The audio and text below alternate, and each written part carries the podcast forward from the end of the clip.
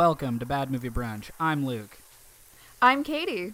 And I'm Tom. Yeah, Tom Hush from our Secret Origins. Uh, uh, Woo! for the former, you're you're literally, you're you're the the Rafe to our to our Danny as a podcast. Like you taught us Oh, how. wow. You taught us how to fly. Uh, you know. That's very cute. Yeah. Uh, Speaking of, uh, you see the title. It's Pearl Harbor.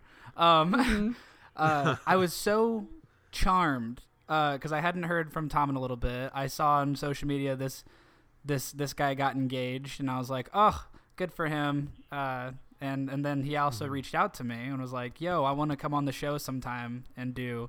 Pearl Harbor, and I was like, "How about you come on the very next episode? Because I would love to do that." uh, and I, as y- as you know, the last time you heard me on the show, I was not a married s- stiff.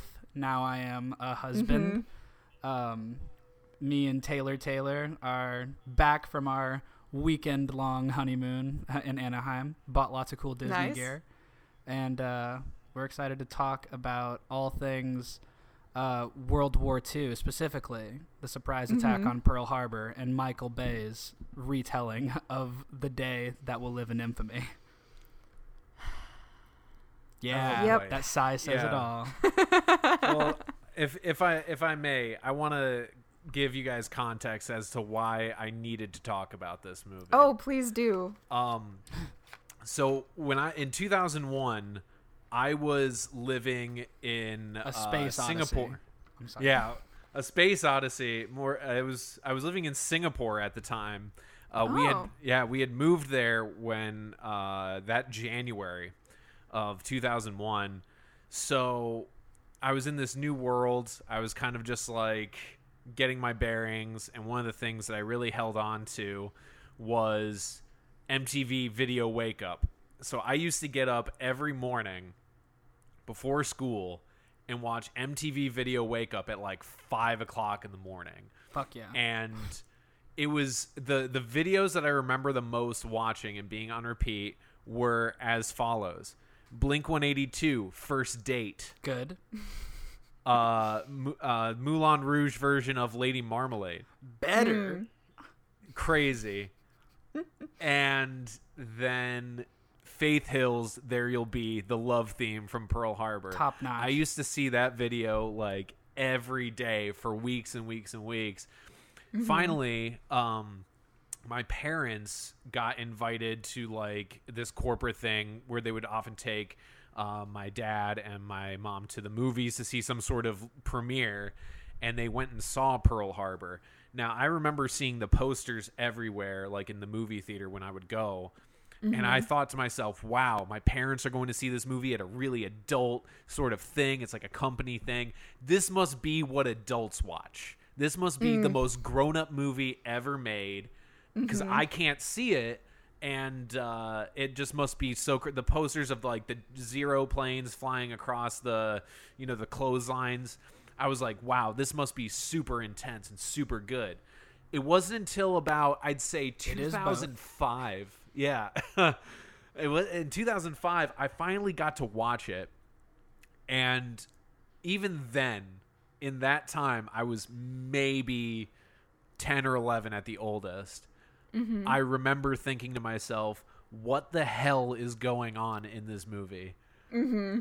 I couldn't believe I had never seen a movie that long before. I had never seen a movie that complicated before. And while I simultaneously thought this is terrible, I was so obsessed with it because I couldn't get it out of my head that wait, this is a really adult movie. I'm supposed to like this, right? If I'm a grown up, if I want to be a grown up, I have to understand Pearl Harbor. And so I continued watching it over and over again for like the next like 20 years. I just like Ah, I had to understand it. I had to understand it. And it wasn't until uh, much later that I realized no, this movie is bad, but It's it's, still simple. fascinating. Yeah. It's yeah. Yeah, no, I, It's I, a fascinating swing. I too have an insane amount of nos- nostalgia for this movie, and it's kind of weird because even when you like when you suggested it, I was like, I'll get to it. I was like, fuck, is it really three hours? How do I remember it? I'm like, how do I remember it so well? Like, I was like, that's crazy. And like, I remember uh, I saw it probably in like 02, like once it was on VHS and in the household. My br- my older brother had that Fatty Boom Batty uh, double VHS. You know, that was the mark Yeah, of a yeah. long flick, and that that um, similarly to Tom drawing childhood assumptions, like oh, if it's this, this means it's an adult movie. Me being like, my dad fucking loves his his two VHSer of Braveheart, which must mean this movie's as good as Braveheart.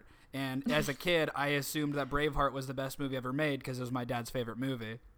Uh, so I watched the shit of, uh, out of Pearl Harbor and never stopping to think whether or not it was good. Just being like, of course it is, and like, and like, I was shattered when Evelyn cheated on on Affleck with uh, Josh Hartnett as a kid. I remember it. I remember the heartbreak I felt. Like probably like let's see, how old was I? Ten.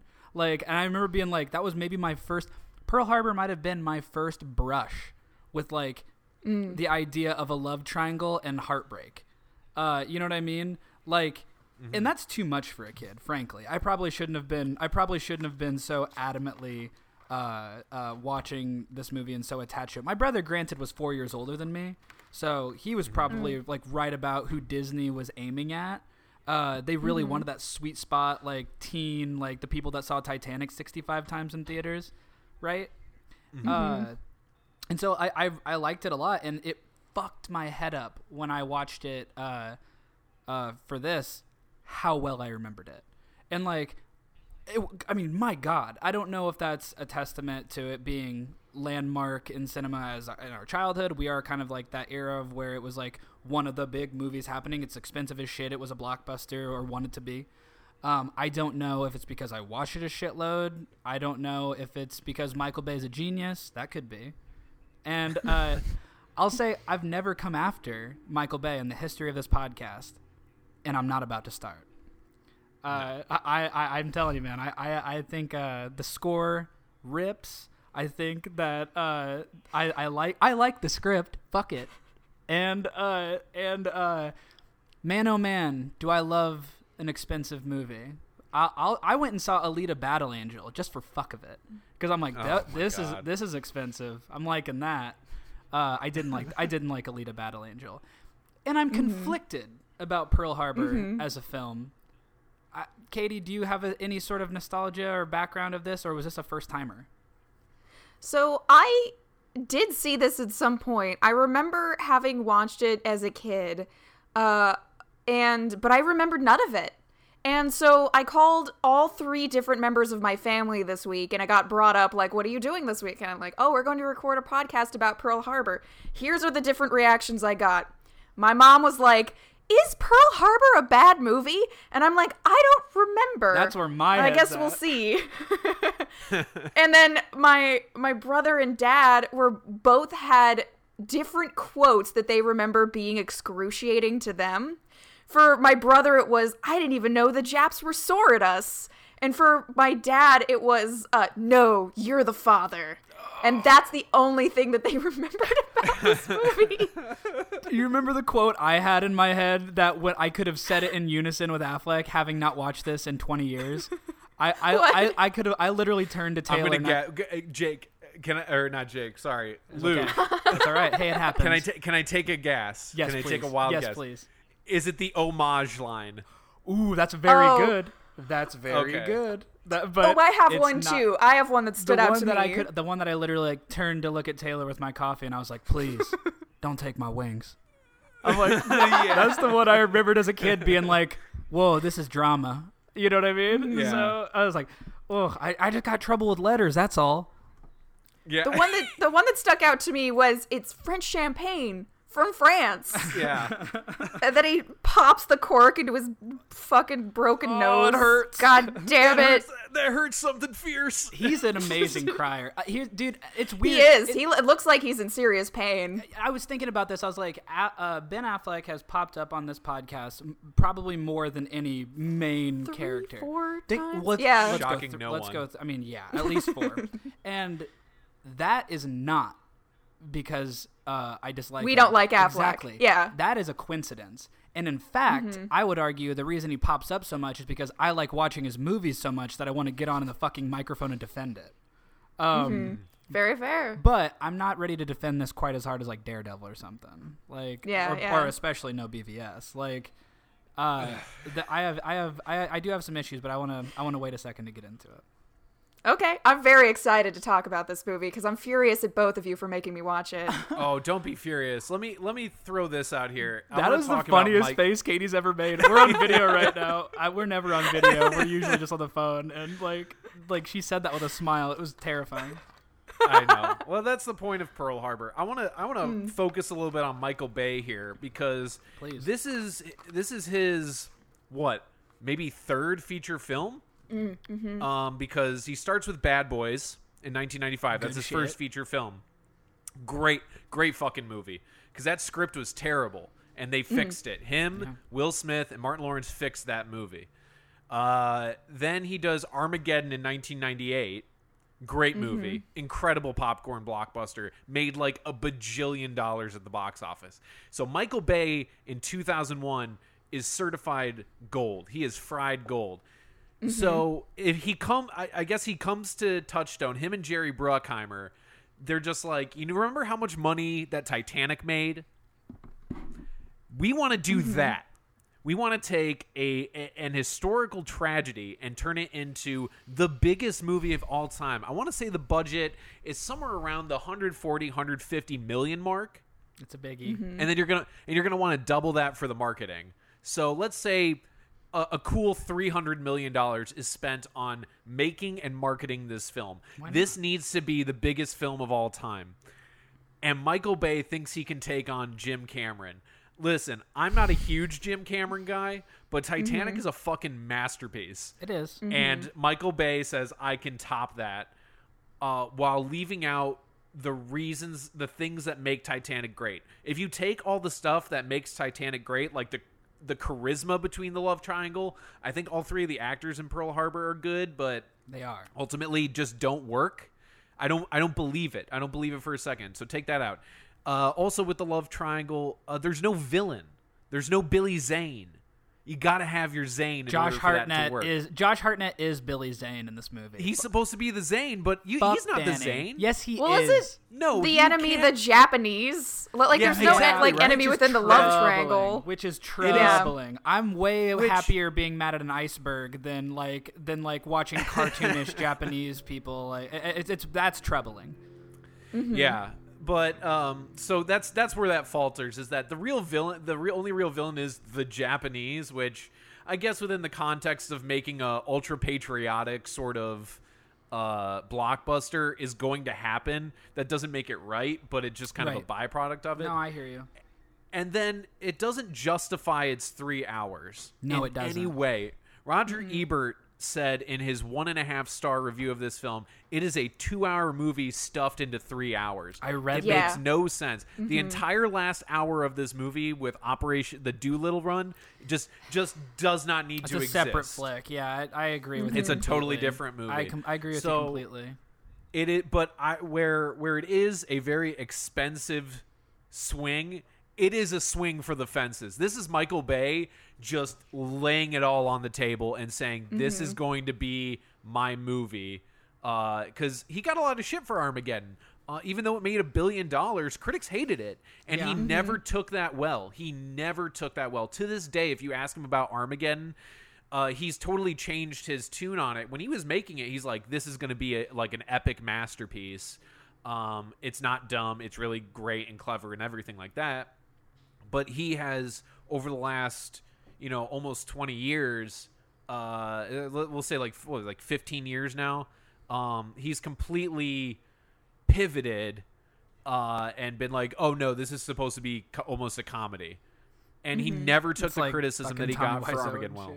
Exactly. It's exactly that kind of bruised male mentality. This motherfucker's the guy who made got milk like an iconic Yeah. advertising phrase. This mm-hmm. guy shot the most beautiful people on earth in music videos and was a huge deal. His former film professor in the Criterion edition of Armageddon on DVD wrote a beautiful essay about how this guy's a fucking genius. Mm-hmm. And he was so bruised that he's like, I have to make my serious masterpiece. and Pearl Harbor was supposed to be it. I appreciate the ambition. It just does not track. It just does not work on any level. I hear you, and I think you're hitting on what maybe is like that, uh, like animal instinct inside of me that draws me to something like this, where a pattern I need to recognize in myself while being kind of an indie boy is boy oh boy, if you give somebody with a really interesting vision and a lot of money to do something stylish, apparently I'm gonna I'm gonna fucking flock to it, like because like I- Hashtag Snyder cut. you know I'm a Snyder boy. You know that uh you know I think I I don't necessarily love Transformers. I don't blame that on Michael Bay, but I think he's made tons of flicks I really do dig. Like Pain and Gain is a fucking movie I really enjoyed. Uh, of course, you mentioned Bad Boys, um, and I don't dislike Pearl Harbor, uh, but again, I think that's due to nostalgia of watching it as a kid, Right. uh, and and and whatnot. I think I think I'm there's certain movies I'm incapable of watching with um, uh, adult eyes, um, and there was flashes of that, uh, and that's where my confliction comes in. Um, uh, and my question I want to pose to both of you is: is a, is this is a movie like this disrespectful? Because mm. I'm sitting there, I'm sitting there watching your his magnum opus 40 minute sequence of just American soldiers getting just I mean it's it's it's torture porn. It's a snuff film. Yeah. Because we know what's going to mm-hmm. happen. Guess what? It's we've been taught it for since it happened in the 40s. We know we're watching. We're waiting an hour, just pulling the taffy. Even the morning, just like oh December 6th, December 7th. When who's going to die? Which character do you like?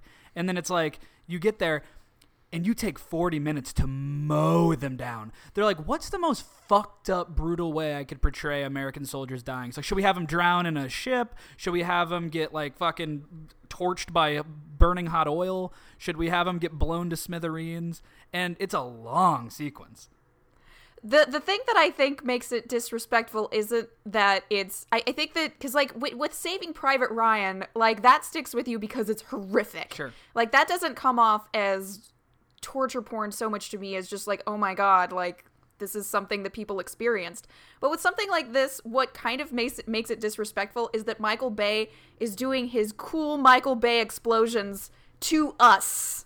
That's the point. I think that's that's what that's it is. That's the point. Because I'm sitting there, I'm like, because like, we're supposed to be like, it's so cool, right But to spend people are dying. to spend all this money to to recreate one of the biggest tragedies in American history uh, in Mm-hmm. in glorious Technicolor didn't sit right with me uh, watching it at, at 27 as opposed to watching it when I was 10. Um, Mm-hmm. And it's like you know, it was also 0102. We were in a very America fuck yeah time. Uh, you know, Mm-hmm. so it played like I mean, I think it did insanely well on home video, from what I understand, uh, and stuff like that. So I, I I know that maybe that played a little better in 0102. I don't know, uh, but that was the only thing where I'm like, I don't know the answer. I'm being a little devil's advocate because I know there are war movies, and war movie is one of the one of the most like you know hallowed traditions in cinema. Uh, like uh, it's a it's a classic. So I, I I wanted to get your guys' thoughts on that. Well, let, let me throw this out there. Um, I, I want to say it was, God, I want to say it was Francois Truffaut that said that there is no such thing as an anti-war war movie, um, because depictions of battle are in of themselves exciting. They will they are stimulating, um, even though it's clear that something like Saving Private Ryan or even The Thin Red Line, which is a movie that I think is better than Saving Private Ryan. Um, Even though those are depicted in much more grim sort of ways, even more recent fare, such as like Fury, um, with Shia and Brad Pitt. Uh, that's a pretty grim movie. That's a very grim movie. It's certainly not on the level of bombast as something like Pearl Harbor, but I guess the argument to be made is that any depiction of battle is inherently exploitative in the sense that we are exploiting um, the de- people's deaths for ostensibly entertainment. Now, is Pearl Harbor on a on a scale of probably the most exploitative? No doubt. I mean, look at Michael Bay's work. That guy like kind of hates his audience if you think about it. Mm-hmm. The way that he depicts death, destruction, and mayhem. Like some of the shit in Armageddon is pretty unnerving. Like you see some pretty wanton destruction, um, and so is it disrespect? I think you would have to say that any depiction of of someone's deaths is in uh, in a realistic or historical event is kind of disrespectful and then just kind of accept it you know um, I guess so. I but I guess like when you have a three-hour movie and the middle hour is just this battle, pretty much, um, or not even a battle. It's a it's a you know it's a yeah it's a, an attack, uh, Yeah. with little to no response, Uh, because you know it was a surprise. Obviously, I know history. I went to school, um, but my only thing is the way it plays to me when you have all of those like w- w- like all of like what's the most fucked like they were all out trying to outdo each scene on what's the most fucked up crimson thing we could do and it turns into a point where i'm like yo in the editing process why don't you just pick your favorites and like mm, cut out mm-hmm. like you know because like i'm i'm all i understand yeah you want to make a magnum opus and yeah you want it to be three hours mm-hmm. but holy shit man if this movie was like 215 and like all of those things like Much better. there's yeah. lots of stuff happening that I do think is so fucking brutal and intense and good cinema. Like when Evelyn has to mark people with her lipstick on like more who has morphine, who hasn't, and then the guy's like, "Fucking, you got to go out there and literally just pick who can even be saved. Like fuck the people that are gonna die. You need to mark the ones we can actually do something with. That's horrifying. Like, and that's good. That's good cinema, and I think that's an interesting way to depict that. You know, like you give your character a choice. You're working within the movie. It's not just all these nameless soldiers getting just fucking tortured. Um, like you know, like and it's just like pick your battles here. I mean, for lack of a better, pick your your fucking your your shots. I I don't know that it just it seemed like it's it played to me like they couldn't choose between one or the other, and so it's like let's just put all the fucked up shit in together. I don't know. I don't know. I And think there's an there's an element of again to compare it to Titanic because I think that's its closest analog for sure. I think uh, that's a is safe is Titanic. This is what he was going for. Is that the sinking of the ship takes an entire hour. That's Mm-hmm. the entire the entire last act of the movie is about an hour, It's and fucked- it's that's the ship up sinking. too. That's a little snuff Yeah. corny too, but Yeah, it totally is. It totally is. Um, but maybe that's where Bay was like, "Well, I have to have my epic, I'll as you you that. mentioned, I have to have my epic monkey sip- see, uh, monkey ship do sort thing. of deal. Like Yeah. studios love that. I mean, shit. there there's scenes like ripped from Titanic, like people drowning. Like Yeah, people there was drowning is literally just ripped from Titanic for you know? sure. I do think though that there is a kind of uh, genre misunderstanding because Titanic is a disaster movie and Pearl Harbor is trying to have it both ways as a disaster movie and a war movie. Yeah, and a love triangle. And And, like, like don't Yeah. forget they want that to happen really bad in this movie. oh, oh, I have a whole breakdown of the love triangle whenever I'm- we get to I'm, that. I'm ready. Like I, I'm ready to hear your breakdown of the love triangle because I know that you're just chomping at the bit to, to give me the business on on why this movie Mm-hmm. fucking sucks, Katie. Well, th- like, so there's certain things that I realize that I can't speak to. I, as I'm biased because I don't particularly like like action or Sure. war movies or disaster movies, so I can't speak to anything on that level. But what I can speak to is are the character interactions. And right off the bat, like from the very beginning, we have this very bizarre childhood sequence between our two leads so weird. uh, Danny and Rafe. So weird. And they take a joyride in uh, Danny's father's plane.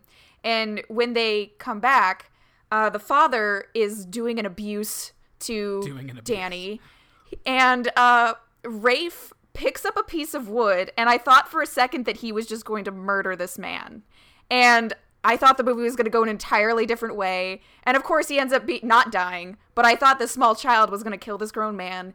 And then, of course, like Rafe is giving him the business, like stop it, you can't do that to him. And the the man, and he's talking to him about war Calls him a and dirty all that. Yeah, it calls him a German. Yeah, he calls him a dirty German. You're right.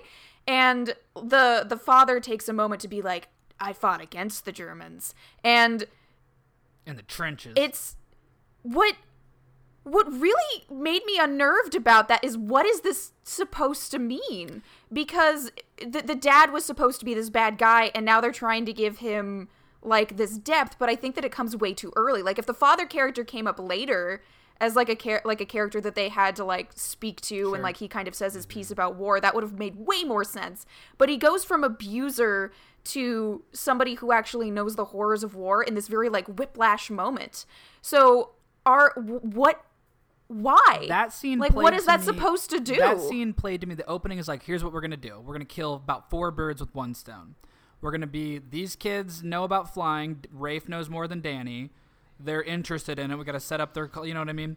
Then we also, uh, at the same time, are tackling that that uh, while while Danny's dad's a cool guy, giving him the, the thumbs up after taking the, the thing out that Rafe's dad is a, is more abusive, which led to a worse childhood. They're trying to cover that, and they're also trying to cover the fact that I fought in World War One during fucking trench warfare, and this is why mm-hmm. I'm a fucking psychopath drunk beating my kid. You know what I mean? And It happens too quickly, though. I couldn't agree more. But I'm just saying that's what they're trying to do and If- stuff it if all I into this opening scene, which is weird because they have three hours to do story, so I don't know why they would put it uh-huh. there. Uh, And just a wh- clarification, it's Rafe's dad owns the crop dusting plane. Oh, I Danny's misunderstood dad. that. Yeah, is Danny's dad is William Fichtner. I Um, misunderstood. is the dad. Shout, by the way, shout out to my boy William Fichtner, uh, character actor extraordinaire. That's how you know you're in a fucking Michael Bay movie. Is that William Fichtner comes in, does a solid like three minutes of just whatever. Uh, But please continue. I just wanted to make sure that was clear. Is that Rafe's dad is the crop duster, and then William Fichtner is uh, the abusive father. so wait a minute. Oh, I misread that completely. Wow. I, okay. Well, regardless, Katie, continue. The movie sucks. No, I'm just kidding. then then I think the movie wanted to clarify because I again like there is some confusion. Like Luke and I both were kind of like, what is why? So I think that when uh, Rafe turns to Danny and says, "You're my best friend," as on the nose as that is, I feel like that was a way to further communicate to the audience that they are best friends, not brothers. Because I think that like Smart. it is a little unsure, but it also comes off kind of like, okay. Did we need And- them as children ever?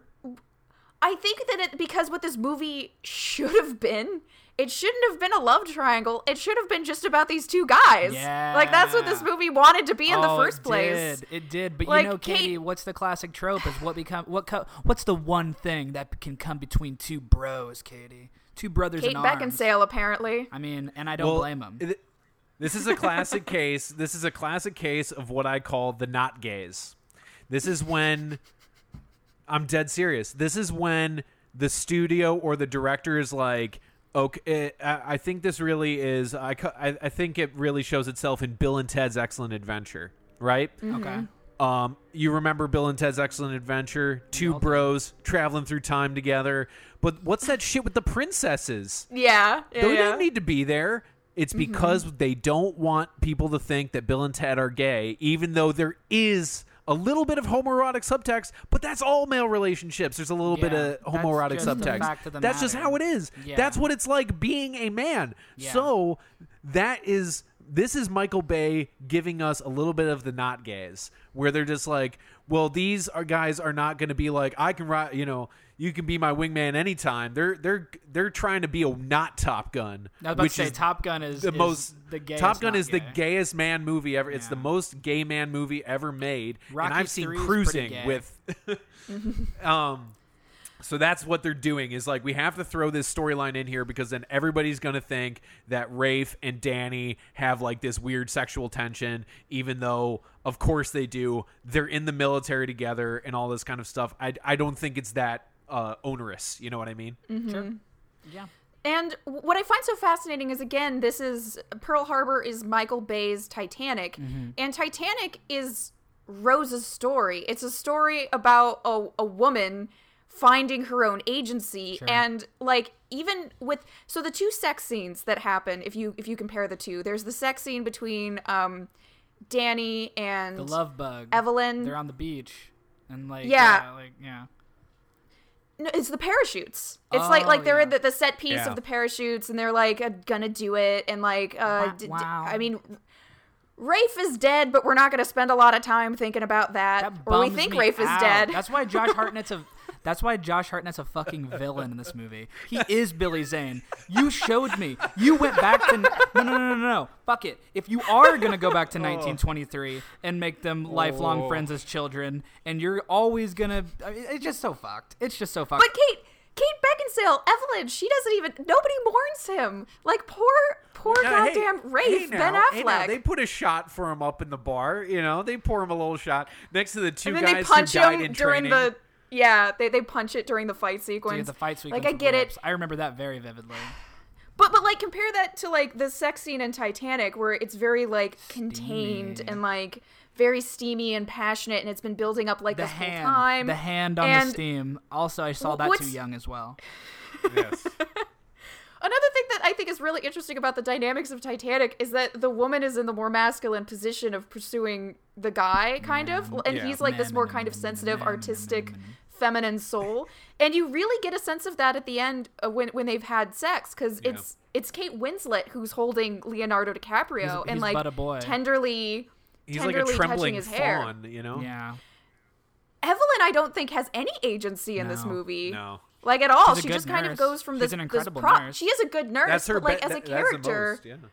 as a character, like within this love triangle, if we're just talking about the love triangle, like I- it just feels like she gets passed from Oh, one person oh, to the she's other. Mm-hmm. nothing. Yeah, no, no, no. You're absolutely right. Like it's Totally. it, uh it's not even like it's not even a th- it's not an afterthought because it's not even thought of like it's totally Mm-hmm. like the only characters that matter is like well now she's mine now she's mine like you know what i mean like it's so but then i sit there and think i'm like you know i'm i'm sitting here being like yeah i can't believe you did that to affleck but also didn't didn't they only know each other for like three weeks? And like also didn't you know it just it's all so messy. And i have no idea what life must have been like uh, at that time. I know my i know that our a lot of our grandparents were in that war. And uh I, I can't imagine what it would be like to, to have to like do I marry so do I marry my best gal back home that I've known for for a few days before I go off and maybe die when I'm 20 or you know what I mean so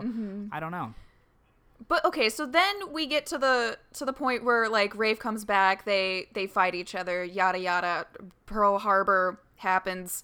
Then they go do the Doolittle raid, and then, then at the very like at some point it's revealed that uh, while Rafe was away and Danny and Evelyn it, were hooking yeah. up, yeah, that uh, Evelyn is pregnant now Mm. with uh, with Danny's child, and in the Doolittle raid as Danny dies, Ray finally decides to tell him, like, you're going to be a father. And he says, no, you are. So it's this weird kind of non conclusion to this love triangle where both of them get the girl. I like how clean I like how clean that breaks honestly I was sitting there appreciating it I was sitting there being like ooh well you know that does end up really nicely I was like there's no Billy Zane here this is great Rose isn't heartbroken like uh you know she she liked both of them just fine from what we understand Yeah, they just- she's like. I because because even it's even like when when she sees Affleck get off, there's something in her eye that's like, well, I hope they both get off because like I kind of like them both. You know what I mean? And then he's in, and then he's in a, a horrible wood casket. I will say that I think Affleck and Josh Hartnett do such a good job with each other in this movie that they will mm-hmm. draw the ca- like just the the animal emotions out of me. Like I I believe them in that in that scene, like in that in that final scene that we didn't need, like where where Danny dies and stuff. You know, like I mm-hmm. believe Affleck. I always will. I think he's got it. It's in the eyes. Um, mm-hmm. and also like is Josh Hartnett deserves the career resurgence he's about to, to to have right now because I'm sitting there being like, how is this guy not the biggest star in the world? Like he he's he's adorable. Pearl Harbor kind of screws up a lot of people's careers uh, right here for at least a little bit. Because I'm trying to think of what Ben Affleck does after this. Like, Ben- what, Ben Jersey a- Girl? Well, no, that was not till 04. Like Ben was fine. Ben Ben was like Oh, yeah, he probably did. the He Because he, was in, he was Daredevil. He was Daredevil. Like yeah. Yeah. no, he was he was make he was raking in money because he appeared in Strike Back in 01. He had Pearl Harbor in 01. Uh, like he was he was becoming one of the the. I don't think this touched him, but it did fuck up Josh Hartnett a little bit. Uh, yeah, it fucked. It, it, it took a lot of stock out of him. Took a little Mm-hmm. stock out of Josh Hartnett because he really never recovered from this. Um, Kate, But I- Kate Beckinsale ended up being fine. Um, Jennifer Garner got huge uh, because she was. Oh, like, yeah. I mean, she Yeah, she let- ended up as the Elektra to our Daredevil. Go back and listen to that episode. We did it. We covered it. We liked it. Um, I, I I'm kind of shocked by the casting. Uh, there's the number of names in this, especially there's a lot of that guys. Fucking Jon Uh, Voight just- as FDR, making Yeah. me just Yeah, weep. Jon Voight. What the hell? Uh, Ewan Bremner as my least favorite character, Red. I think Red is a terribly offensive character. Um, not like the whole stutter thing. I, I don't know whose idea that shit was, but um, I love Ewan Bremer Bremner because he's a really good actor, but not here. Um, You've got obviously Jennifer Garner, which f- blew my mind. I forgot she was in it, and frankly, I think she's looking amazing in this with the big glasses and everything. She She embodies the She's- she's 1940s. Yep.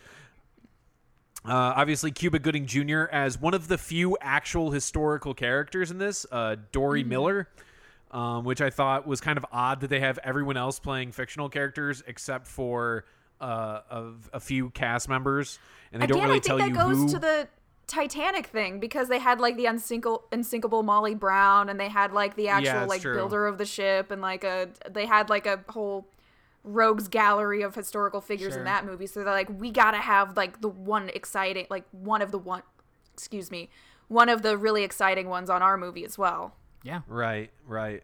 Um, let's see. Michael Shannon uh, Oh, has a nice has a Goose. nice five to ten minutes in there. The goose. Matt- he Matt gets, Davis. Dude, he gets actually he gets some stuff.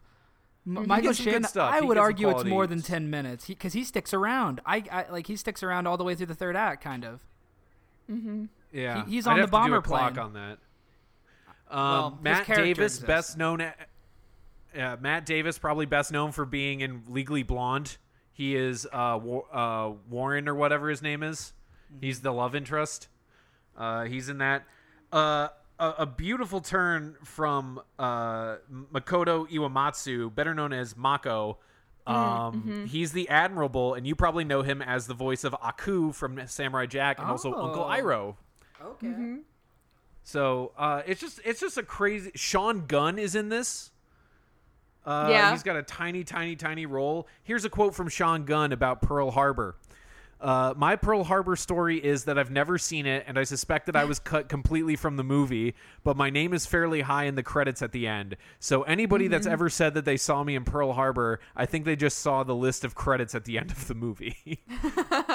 so it's just it's just weird the number of people in this that uh, I just can't even believe. Tom Sizemore, like why other than he was in Saving Private Ryan? It's just odd. It's just I was so quite odd. pleased. I was quite pleased to to see Michael Shannon and like that surprised the shit out of me. Jon Voight surprised the shit out of me. Just stuff I wouldn't have recognized as a kid. And Michael Shannon, when I'm 10, is not Michael Shannon when I'm 27. I mean, holy shit, his body of work is True. next level. You know what I mean? So, like that guy is an absolute fucking star. There's a lot of gems in here that that give that lends this movie uh, more rewatchability because of the fact that there are uh, so many like names that it's intriguing for me to watch Alec Baldwin kind of crush it. You know, it's in, in, in CMB Young. It's intriguing for me to watch Jon Voight in some killer makeup, uh, it looking just like FDR, and of course I want to go back and watch Affleck always. So, um, I'm I'm I'm really oh, and I mean, yeah, like I, I the more I think about it, just names everywhere. Um, that gives it Let me th- let me throw you a question. please. Uh, I was gonna throw out what's what's for both of you guys. What is your favorite scene in this movie? Obviously, uh, this is not a great movie, but if you had to pick one scene as being your favorite, Katie, if you if you would start us off, what is the best scene in this movie? Oh god. Okay. Uh I think that the I was talking to Erica about this this morning and uh she made a good point which I think is the scene where FDR is kind of like talking to everybody about the response to the movie and he get, he gets out out of his chair and uh, addresses them. That's supposed to be like the movie's like thesis statement about like why this is so important to remember. And I think that that's a key moment in the movie for sure. And I think that that just could have been just a little bit more powerful if we had more of FDR as a Yeah, it character. didn't do much But I me. do think I I do think that that's probably like one of the core of the actual historical aspect of the film. Sure, sure.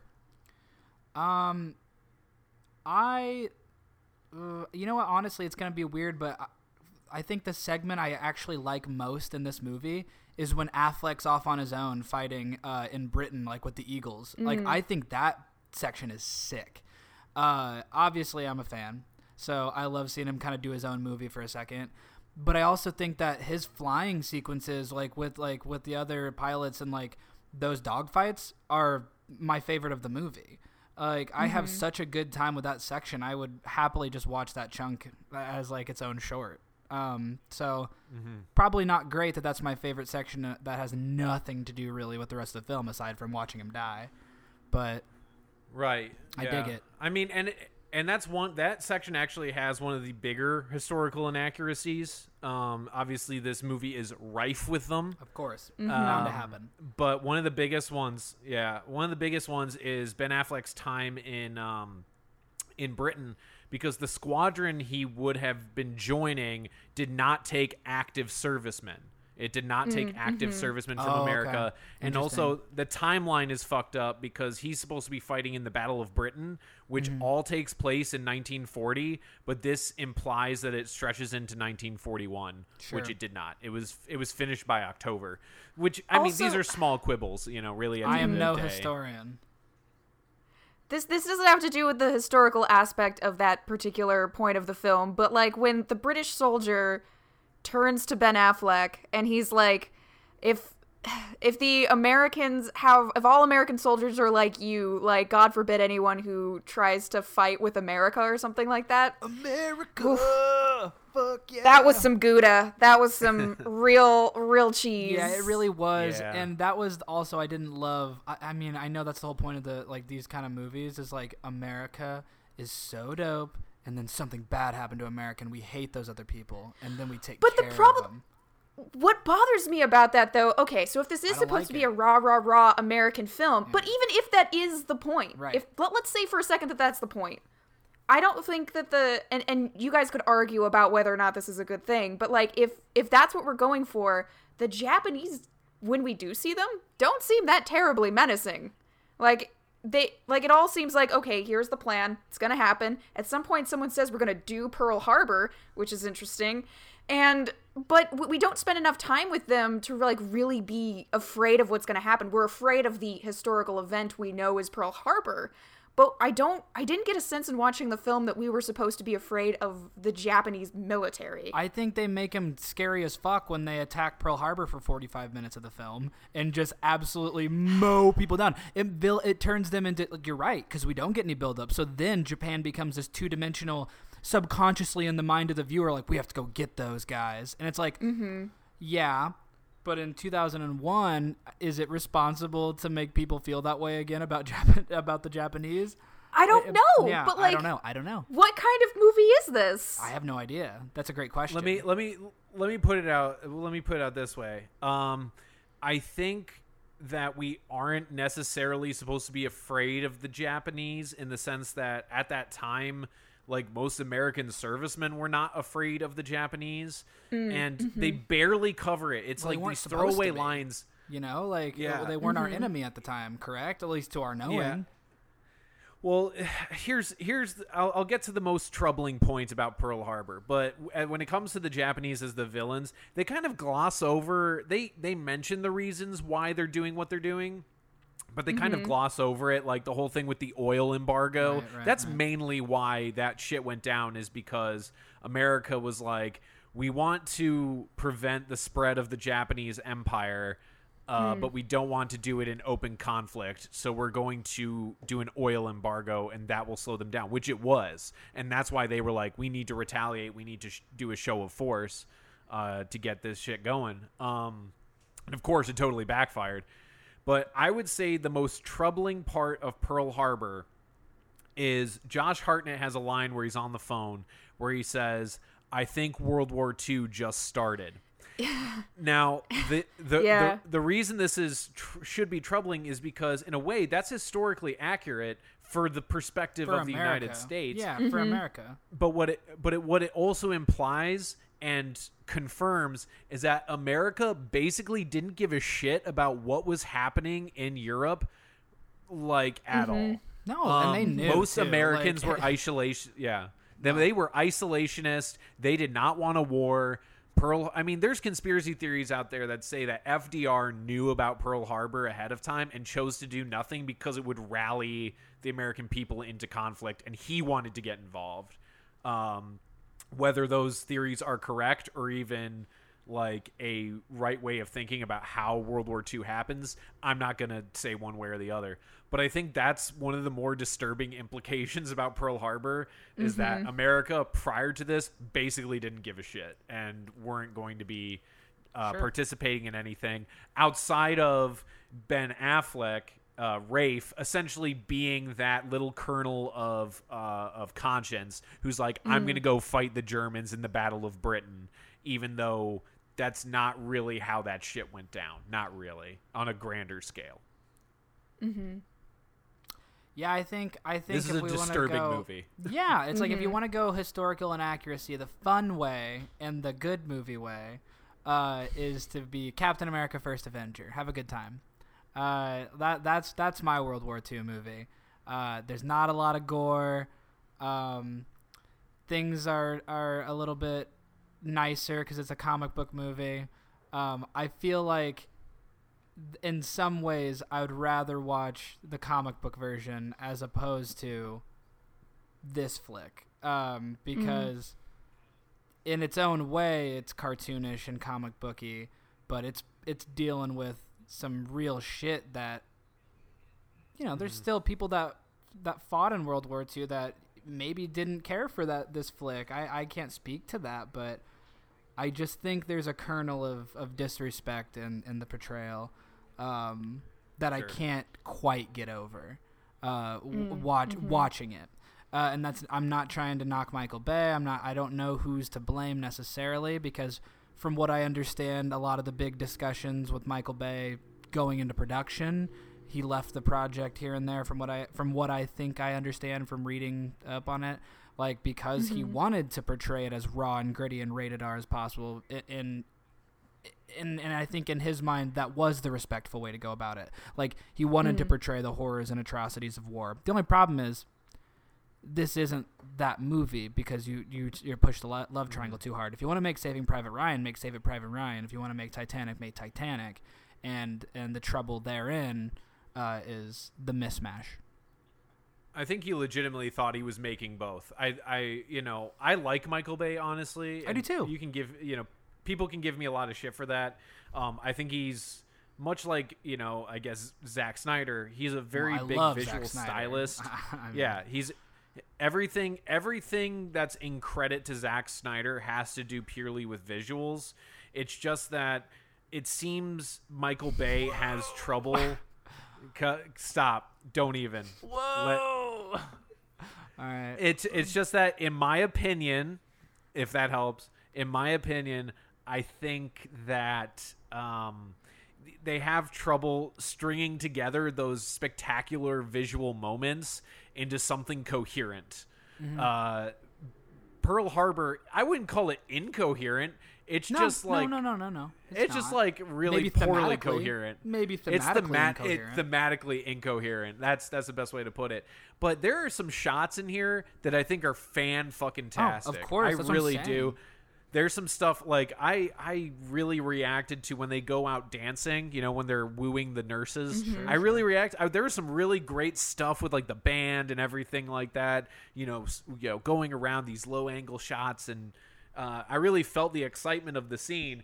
It's just that he tries to do that with every single scene. Has to be this like crazy visual sort of feast, and I'm like, no, man. Some of this you can just shoot regular. You can Well- just shoot this standard, and you need it to be much more focused on the performances, which I don't know if I mean, I, I don't want to hate on Ben Affleck. I don't want to hate on Hartnett or Beckinsale, but like, I don't know if these were the people to do it. Maybe Ben Affleck and Beckinsale, but Josh Hartnett, I don't know if at this time he's ready.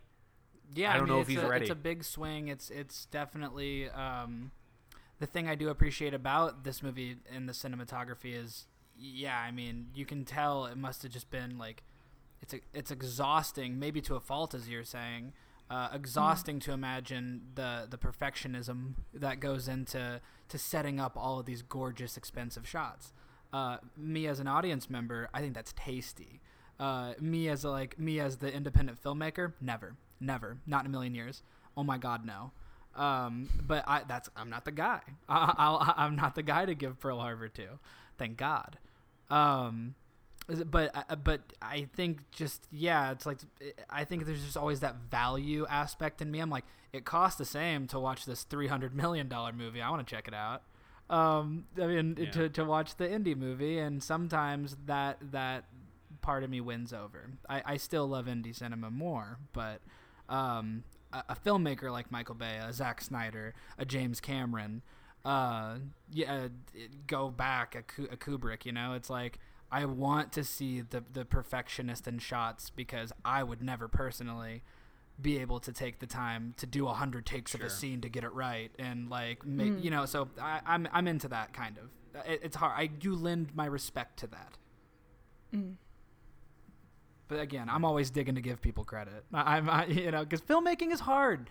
I mean, that's the that's the thing is like, I, fuck, man, it must it must be heartbreaking to, to, to work this hard on something and people tell you it sucks. Uh, and so I I'm always I always have to walk both sides of that line on this podcast. But I'm not going to sit here and tell you that this deserves Best Picture. It does not. It did win a couple Oscars though, I think for Sound, sound, editing, I saw, Yeah. and, and and it deserves it. Um, it's uh, you know, and and, I- let's and um I'll, I'll throw these numbers out there. Budget of 132 million. Okay, and it made 500 it ma- uh, it made 450 million dollars. Damn. so Damn. a, a, a rousing success. Um i wonder i wonder how much the view of this movie changes because this comes out may 25th 2001 Goes Yeah. to, goes How to much home, does- goes to home video I read December 01. Christmas 01. Wow. Everybody's America fuck yang that Christmas. It did well on home video. I Uh, had a it in my 24% on, a 24% on rotten tomatoes um Makes it worthy of talking about on Yeah. the show. Yeah, exactly. It's just um it's just very strange. It, and it really I I think that a movie like this cannot be made again and be Nope. successful. No. I think the movie Midway from last year is uh, proof of that because that was a 125 million dollar movie, only made a 100 million at the at the box office. Well, Um what say you about something like, uh, you know, everybody jerking off over, uh, what's the World War One movie that just happened? 1917 1917. Yeah, what about that? Like, I mean, that Yeah, was I th- expensive, and that everybody loved it. So I don't know. I mean, it's not a Well, love I'll say- triangle. It's yeah, more I think- Dunkirk than Titanic, but Yeah, so it that's the thing is that um I would but I wouldn't call that um the, it's not in the same space as Pearl, Pearl Harbor. No, you're not right, you're because right. it's not uh it's it's not the star stu it, It's almost like a really expensive indie movie. It's directed Mm-hmm. by you know directed by Sam Mendes, who uh you know really I'm not trying to lump it in because I, I know it's highly regarded. I'm just I'm asking Yeah, I would say- advocate again. Yeah, sure, sure. No, I, I think um, that this era of kind of like, I mean, Pearl Harbor, if it was made in the in like the 70s or the 60s rather, that would have been directed by David Lean. If, That would have been like some Lawrence of Arabia Dude, shit. yeah, you know what I mean? Yeah, you get or or or it ends up being like a John Wayne movie or something. Like, you know what I mean? Like, I, like I I have no idea if it makes way more money in that era or it makes it it, it becomes just like one of 30 other World War II movies in that era. So, that's just something to to to, to ponder around. Mm-hmm. Katie, I want to know I want to know your your your final thoughts on Pearl Harbor. I wish the movie that I saw was edited by you guys because Oh, I think that you you. guys make a really good point about if it was two hours long, it could have, it probably would have been much better. And I agree so much with both of you. And I wish I saw that version. You know, Um, that's awesome. By the yeah, Me That's too. fla- that's I wish I saw that version too. That We'd be makes me rich. that makes me think of like uh, when Topher Grace was doing BlacKkKlansman and what did he recut? Uh, Lord of the Rings or Hobbit or something like that. he recut he recut the entirety of The Hobbit into So- a single movie. well, if we have time someday, Tom, if we have time Oh, some Christ. some month, let's get this movie and do an editor's cut. But uh, that's gonna be years down the line because that sounds like a task. Yeah, I'm gonna need I'm gonna need some more of that original pre theatrical cut footage. I'm Yeah. gonna need to see. I want I, if I'm gonna recut a movie, I need the whole enchilada. I Like, think Oh, yeah, I, yeah. need to think pull I some stuff. start this movie on December 6th. I think I just cut out a lot. And then I turn the battle into 15 minutes, and then I play up the third act. Here, see, that, And I I'm on the retitle it. end. And I retitle it. what do you call it? Um Love and War. Oh my god. That's my Um, screenplay I'm- title. I'll let the studio make it something better. I'll, I'm going to take the opposite approach. I think the movie needs to end at Pearl Harbor. That needs to be the third act of the movie oh, that's good. That's good. because and I don't if think you have Josh the footage Hartnett's to set up your first act very well in this movie, but Um, I I don't know. I'm I'm bought into the story in the first act. I'm bought into it. I really, really am. I am. I like them okay, being these fly two- boys. I'm into them. Yeah, I'm like, and then he goes away and fights in the Battle of Britain. They think he's dead. Everything leading up to Pearl Harbor more or less works as a concept. In execution, whatever, you know, that's up to that's up to anybody's subjective view. But I think everything works up to Pearl Harbor. Maybe you cut down you cut down certain scenes from the beginning, and then you definitely cut down on the battle a bit because they spend so much time watching the destruction of Pearl Harbor, and then there's the whole bit where they go up and fly and shoot down like two or three planes. I'm like, that doesn't It's really need to happen. That doesn't Yeah. that doesn't sell me. That doesn't sell me on the tragedy here. If I'm gonna be completely removed and cynical about it, um, We should what do the- does sell me is that Josh Hartnett needs to die at Pearl Harbor. Yes. That Yeah. I'm what the that. fuck is that shit? What he's dying like an hour later? That doesn't make any sense. He I needs to die in at my Pearl neck, Harbor. Rafe. Um, yeah, I don't know. Yeah. Maybe we do the Evelyn cut, and and just Yeah. make, make her the main character.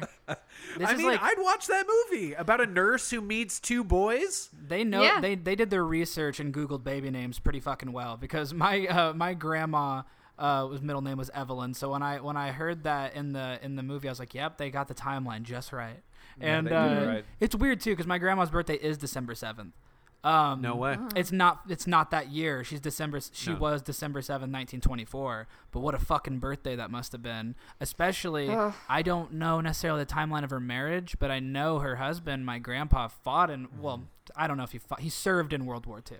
Uh, I'd have to do more research and find out what. But I'm just saying, like, man, what a time to be alive. Or I, I- I just, uh, uh, fuck. That's just some just some harrowing shit that happened in Yeah. American history. We have our very own harrowing shit happening outside of our fucking door right now. So I'm not trying to, but it's apples to oranges, you know. Yeah. Um, I want to throw out. I, uh, Luke, I posed this question to you. Um, unanswerable question. What happens when Danny's kid asks about the giant marble obelisk in the backyard? What the fuck is that? I I, think- mean, I think uh, if my dad is Ben Affleck um, and I'm Danny, I think Affleck's probably just straight up about it. I think I think he's probably like. I think he just makes his kid understand. I think he's pretty honest. Affleck's like, well, I'm not gonna make my kid shrouded in lies that shattered my heart when I was a prisoner Sure. of war in Nazi-occupied fucking uh, uh, England or whatever. So I'm just gonna. I be like this version of Rafe. yeah, Rafe's a good man. like- Fuck ev- fu- if you disagree with that, we know one thing is true: is Rafe is a good man. Uh, He's in a this good in, dude, in yeah. this movie, Yeah. he's a good no, I'm soldier. not saying he isn't, but man. the idea of him being very straightforward with his Oh, son yeah, about the him on his weird love triangle Sits he him was, on his knee. he He's was like, in. Look, that- Yeah. you're named after my best friend, and Mm-hmm. and yeah, some things happen, but but that I, was a think, different I think time. it's like, how son. do you explain to your kid that your mom is like, yep, my best friend? I mean, and, and you let's can be honest here. explain let's- away anything with the horrors of war. That's Mm-hmm. true. And um, you know, just talking to talking to my fiance, this happened in her own family where a man was married to someone, he goes off to war, he dies, the best friend Yeah, comes in Mm-hmm. And becomes dude, that that that, happened. That Shit happened tracks. more often. So that's why I think It's it's, kind not of bad biblical, ending. even. It is. Yeah, right? Mm-hmm. Also, I, I think back to the Patriot when he marries his own when he marries his wife's sister and shit. Like, Mm-hmm. uh, like I mean, like that's a war Don't thing. don't even bring up that fucking movie. I would love to watch the Patriot on here. That's a good movie. If it's on TV, couldn't- I'll give it a watch. You're gonna have to you're gonna have to pass me on that shit. I can't I can't take the Patriot. All right, maybe someday, Um, Katie, me and you. But uh, I'll throw down my final thoughts. I think this is uh, a strangely historically uh, important movie. I think it is. This is what happens when critically speaking, you swing and you miss. Sure. Um, obviously, this movie made a fuck ton of money.